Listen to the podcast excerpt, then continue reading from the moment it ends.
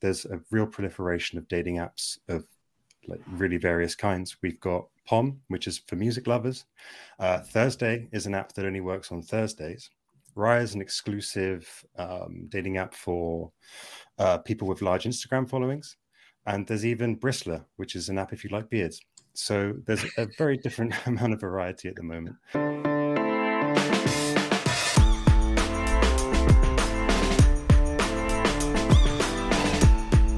Is love in the air, as the old song goes, or is it in the app?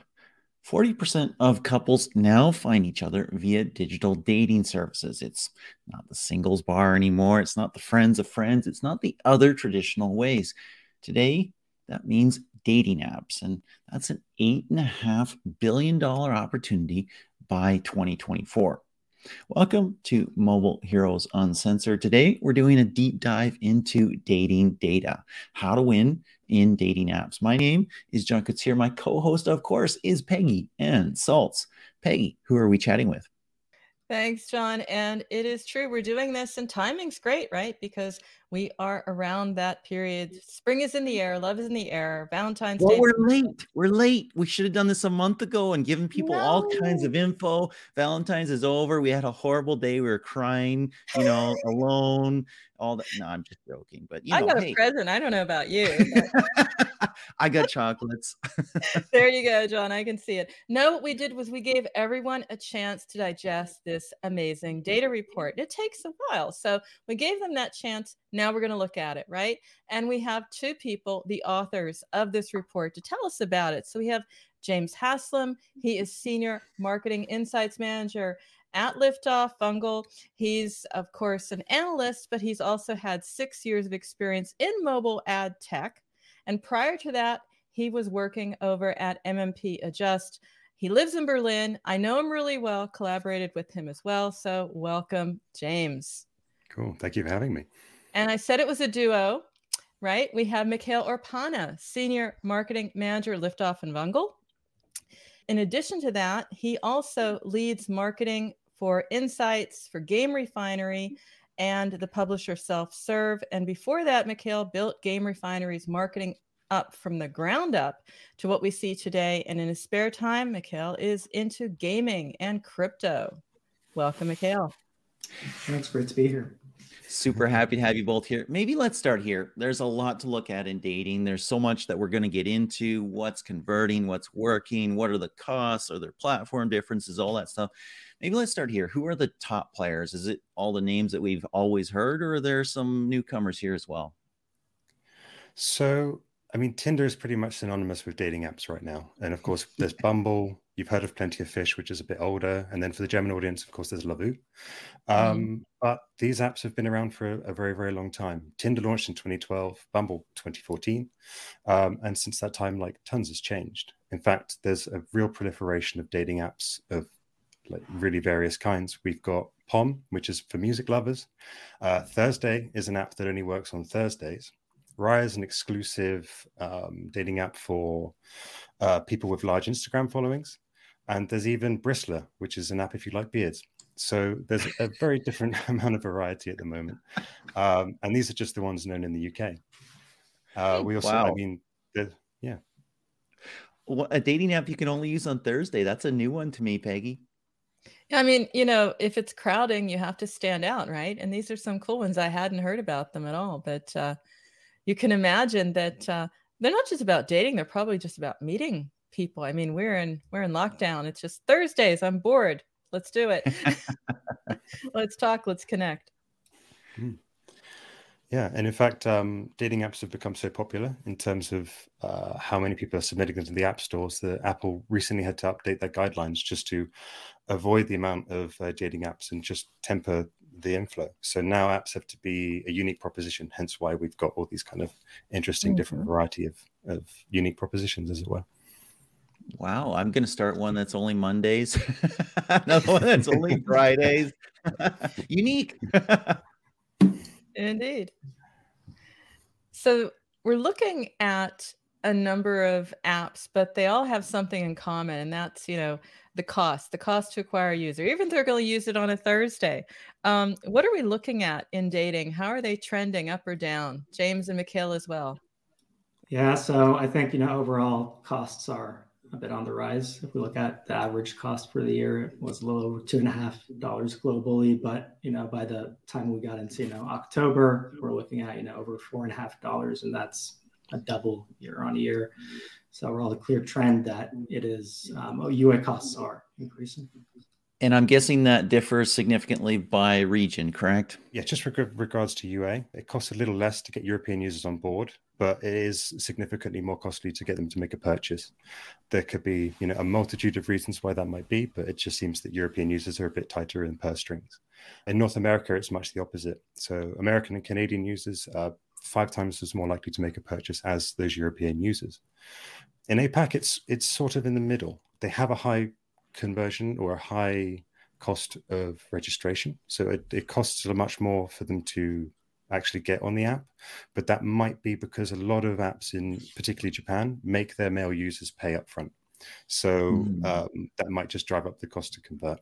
Um, again, one of many factors. But over in Japan, the registration cost is about $15. Wow.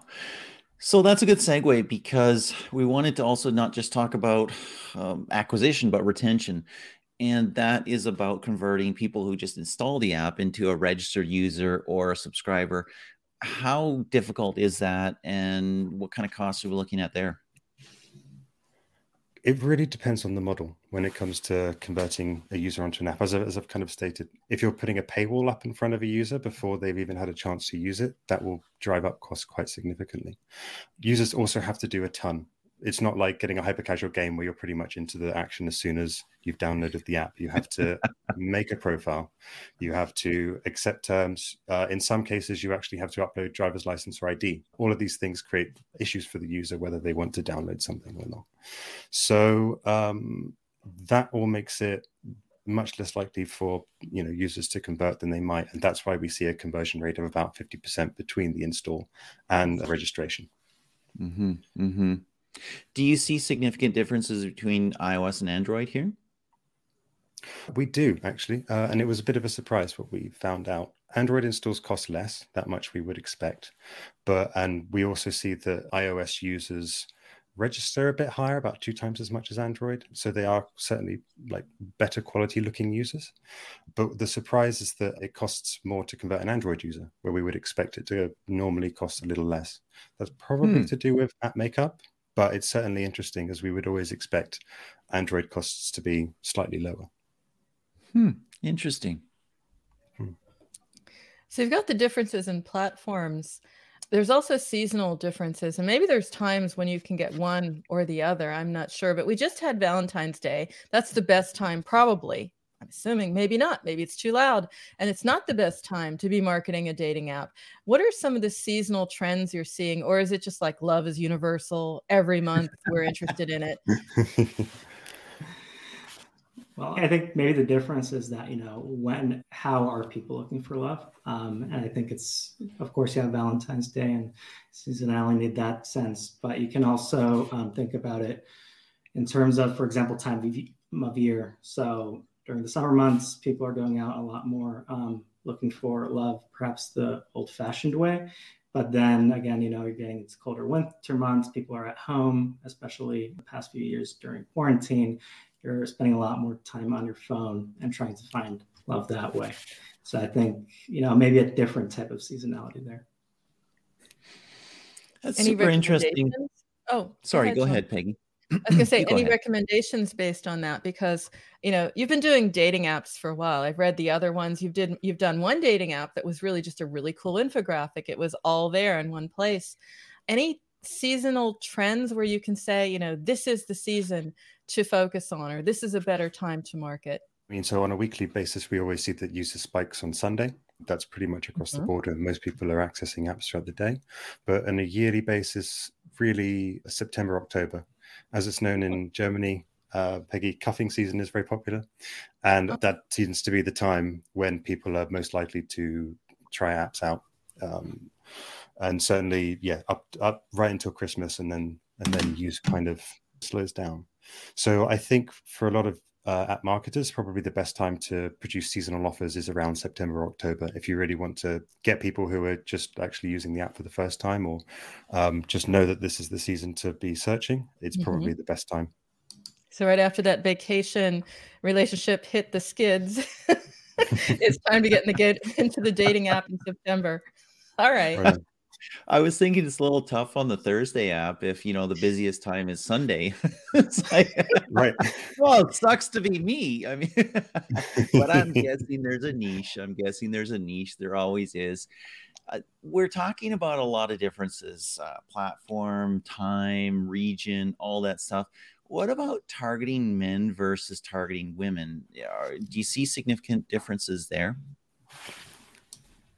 Well, I you know, of course, varies by region, and your app is, you know, seeing more men versus women, which is quite common.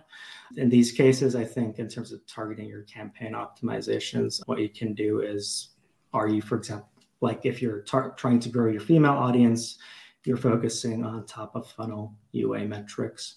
Whereas if you're, and in that case, you on the male side, you would be looking more at bottom funnel campaign metrics like ROAS, for example. Um, but I think it might also then differ in terms of the creatives you're using. So if you're, of course, you know, trying to grow a male audience, then you would be focusing more on creatives that feature um, are predominantly featuring women, and then vice versa but it might also then, of course, something that we see in apps is that it, there might also be differences in terms of perks that you offer. So if you're trying to grow a female audience, they might get some free perks, whereas male registered friends won't see the same benefits. Right.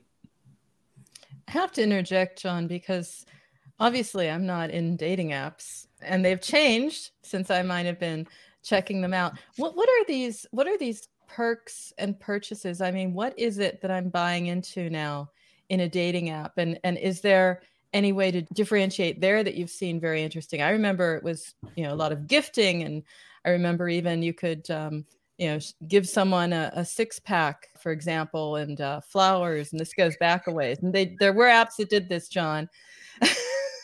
And i'm sure we're past that yeah a six pack Seriously. Is and that like a, a fitness deal. subscription or something like that to get a six pack, or is that like the six pack that you, you stomp on, stomp on the table? These were valuable gifts, and they were paid with virtual currency. It was a big deal. But what are, what are they like now, and, and how are you seeing maybe some apps differentiate or, or how they market them? It's a bit of a smorgasbord, but there are kind of trends. They all have mm-hmm. different names, but they all generally do the same thing. You'll get some in app purchases where you're just trying to get someone's attention. So you send in Tinder terms, that's a super like, but you're mm-hmm. basically getting your profile to the top of someone else so that they can see you. And that's if you really like someone. You also have subscription tiers. So they'll have features. I'll, I'll go back to Tinder again. You can see who likes you. So that cuts out a lot of nonsense where you can just, you know, swipe through people that have already indicated interest. And then there's also unlockables such as being able to put choose, choose your location. So you can send yourself out mm-hmm. anywhere around, and around in the world. If you're a frequent traveler, post pandemic, hopefully, then you might use that app in advance of going somewhere. So there's perks mm-hmm. like that um, oh, okay. that, that are either one offs or part of the subscription package. So let's jump back on the acquisition side of things. Obviously, we have, if we're a dating marketer, the full suite of types of ads at our disposal to acquire new users. What's working best, and, and how do you make sure your ad and all the elements of it stand out? I do I have an answer for you, John. So I hope we, so. yeah, this is a bit of a long one, so feel free to interject and break me up. But in one of our Mobile Heroes interviews, uh, Takahiro Motegi, a CMO of Diverse, which is a Japanese dating app, he says that the truth is most ad creators for dating apps look the same, which isn't exactly the most resounding or most confident note to start on. But there are things that can make your app stand out as long as the execution is tip top. I've spoken to a few people on our creative team and some of the ideas that they've shared are things like banners, which probably have the largest share of ad spend, like, uh, you know, that our machine learning figures out. They tend to be chat banners. So you'll see an image, scrolling text, hey, how are you? Let's meet, let's chat. And those are highly effective and probably most major dating apps will utilize them. One test that we did versus like so that sort of chat banner performs 68% better in terms of installs than any other logo or any other type of hmm. banner that they've produced so far. So we know those are highly effective. In terms of other formats, such as interstitials, we have three tips right I'll just quickly run through. Because they're much larger, you can actually fit a whole message pipeline down. So you can really tailor what it is you want your your potential users to see or potential users like what they would say. So you're suggested to model your conversation as closely to what you would expect to see in a dating app rather than something much more ridiculous that people may not uh, find authentic. Photos is obviously the most important part of these apps. Um, you obviously don't want to just put loads of models in your pictures because people may just think again this isn't authentic this isn't going to find me you know the person that i'm looking for so try to find the right pictures of people that may actually be using your app in real time and then a fun fun tip is if you may want to make your app seem more local, put a map and put pin drops in. This will just mm. suggest that, okay, you can actually find people in your local area. Again, just a simple tip on that side. So those are the way that you get my attention, right? And that's important. But you also want to turn these potential daters in app, you want to convert them into paying users, subscribers. What works best? What are you seeing? Uh, I go back to another mobile hero, this time Jiwei Neo of Tinder, who said that you need to have a strong alignment among creatives, app store pages, onboarding process, the UX, the UI, and of course CRM. While the first impression is really what counts, making that impression consistent throughout your app journey, just make sure that people understand what is on offer and feel confident enough to make a purchase. It's not it's not good enough just to have different various things with different tones of voice appearing in front of the user to confuse them. So mm-hmm. essentially, one is a, a, good dating app experience. I think that's what will keep people coming back, and then also making sure that you hit people with the right offer at the right time, as we would always say. Mm-hmm. James, I actually love that answer because um, what you said at the top there was making sure it's clear what is on offer, what people can get, and how to get it. Um, that rings true with me, not because I'm in dating apps, but because in my favorite mobile game, I keep getting sold something that I don't know what it's for. it's some sort of advantage in the game, but I wouldn't know where to use it or how to use it. And so, you know, you can sell it to me as much as you want, but if I don't know what it's for, how to use it, or how it advantages me in any way, I'm not going to buy. So, clarity really, really matters. Cool. We're going to end here. And we always ask people this, and it's always interesting to see what people have to say. We're going to ask each of you in turn what your top three tips for mobile marketers in the dating app vertical are heading into 2022. Mikkel, I think we'll start with you and then we'll go with James. Your top three tips for mobile marketers. Um, well, I think my number one tip would be localization.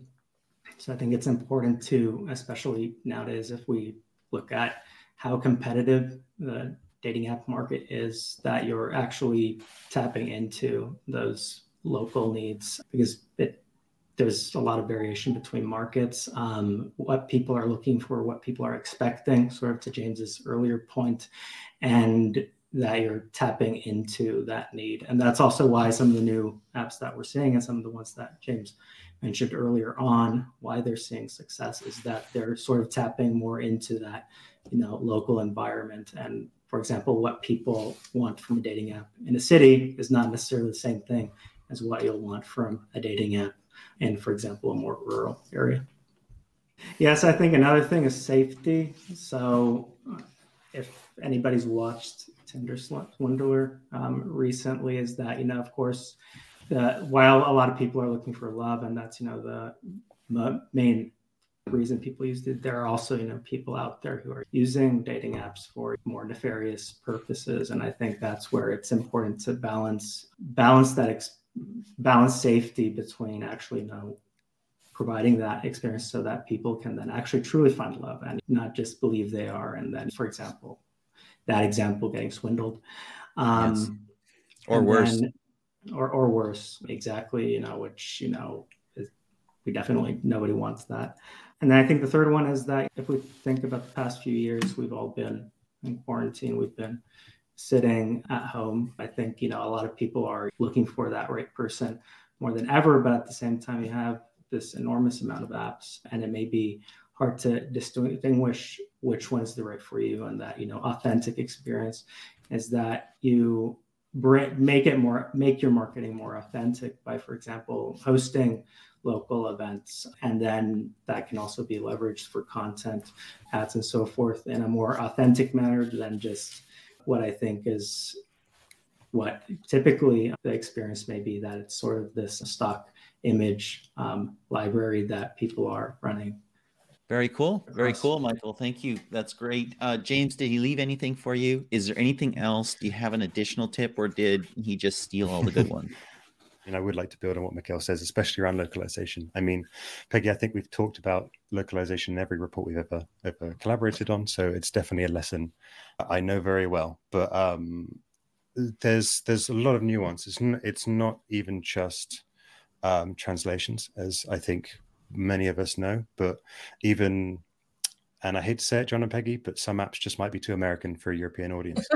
and um, and messaging like that may may that may work in one very specific scenario may not may just totally die um, die out when it when it reaches a new market and but then even extending onto that it becomes something about customs i mean matchmaking is a super sensitive topic especially in more conservative regions mm-hmm. but uh, still worth the i think time to kind of break through and provide people with these like important services so essentially for UA to work for a lot of these companies is heavily investing in localization and working with people on the ground to make sure that their app isn't turning people off. I think that's that's pretty key. Mm.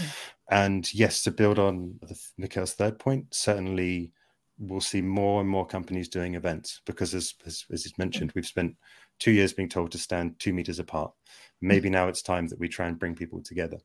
Um, and that just means that while not strictly UA, it will certainly mean more of a push to uh, getting people together in events, and that's that's part of your guys' favorite dating app Thursday. That's part of their strategy. They specifically do events on Thursdays now. Don't tell. I was just gonna say you meet on a Thursday. I was gonna say brainstorm here. And you know, if you find somebody you like, then you meet on the Friday. I mean, it's yeah, perfect, right? Wow, nice. Cool. Well, that is awesome, James. That is awesome. Mikhail, thank you so much. We do appreciate all the insight that you had to offer. If you're listening to the audio podcast, check out the YouTube because we'll be showing snippets of the report and other things that James and Mikhail have created. Isn't that correct, Peggy? Absolutely. And as usual, you know, it's just great to have you put some context to the data and not just the numbers, but some explanation, something that marketers can really benefit from, can learn from. Thanks for sharing. You've been on our show that shows that we shine a light on the best and coolest marketers or people who know about the market. And hey, if you're listening in and you think you have these superpowers, you want to be a mobile hero, check out the page over at Liftoff or just ping us, John, on LinkedIn and Twitter. Mm-hmm. That's where we are, mm-hmm. right? And mm-hmm. we'll set you up with your own show. Wonderful. Thank you so much, Peggy. Thanks, James. Thanks, Mikhail. It was a real pleasure. Cool. No, thank you very much for having us. Thanks.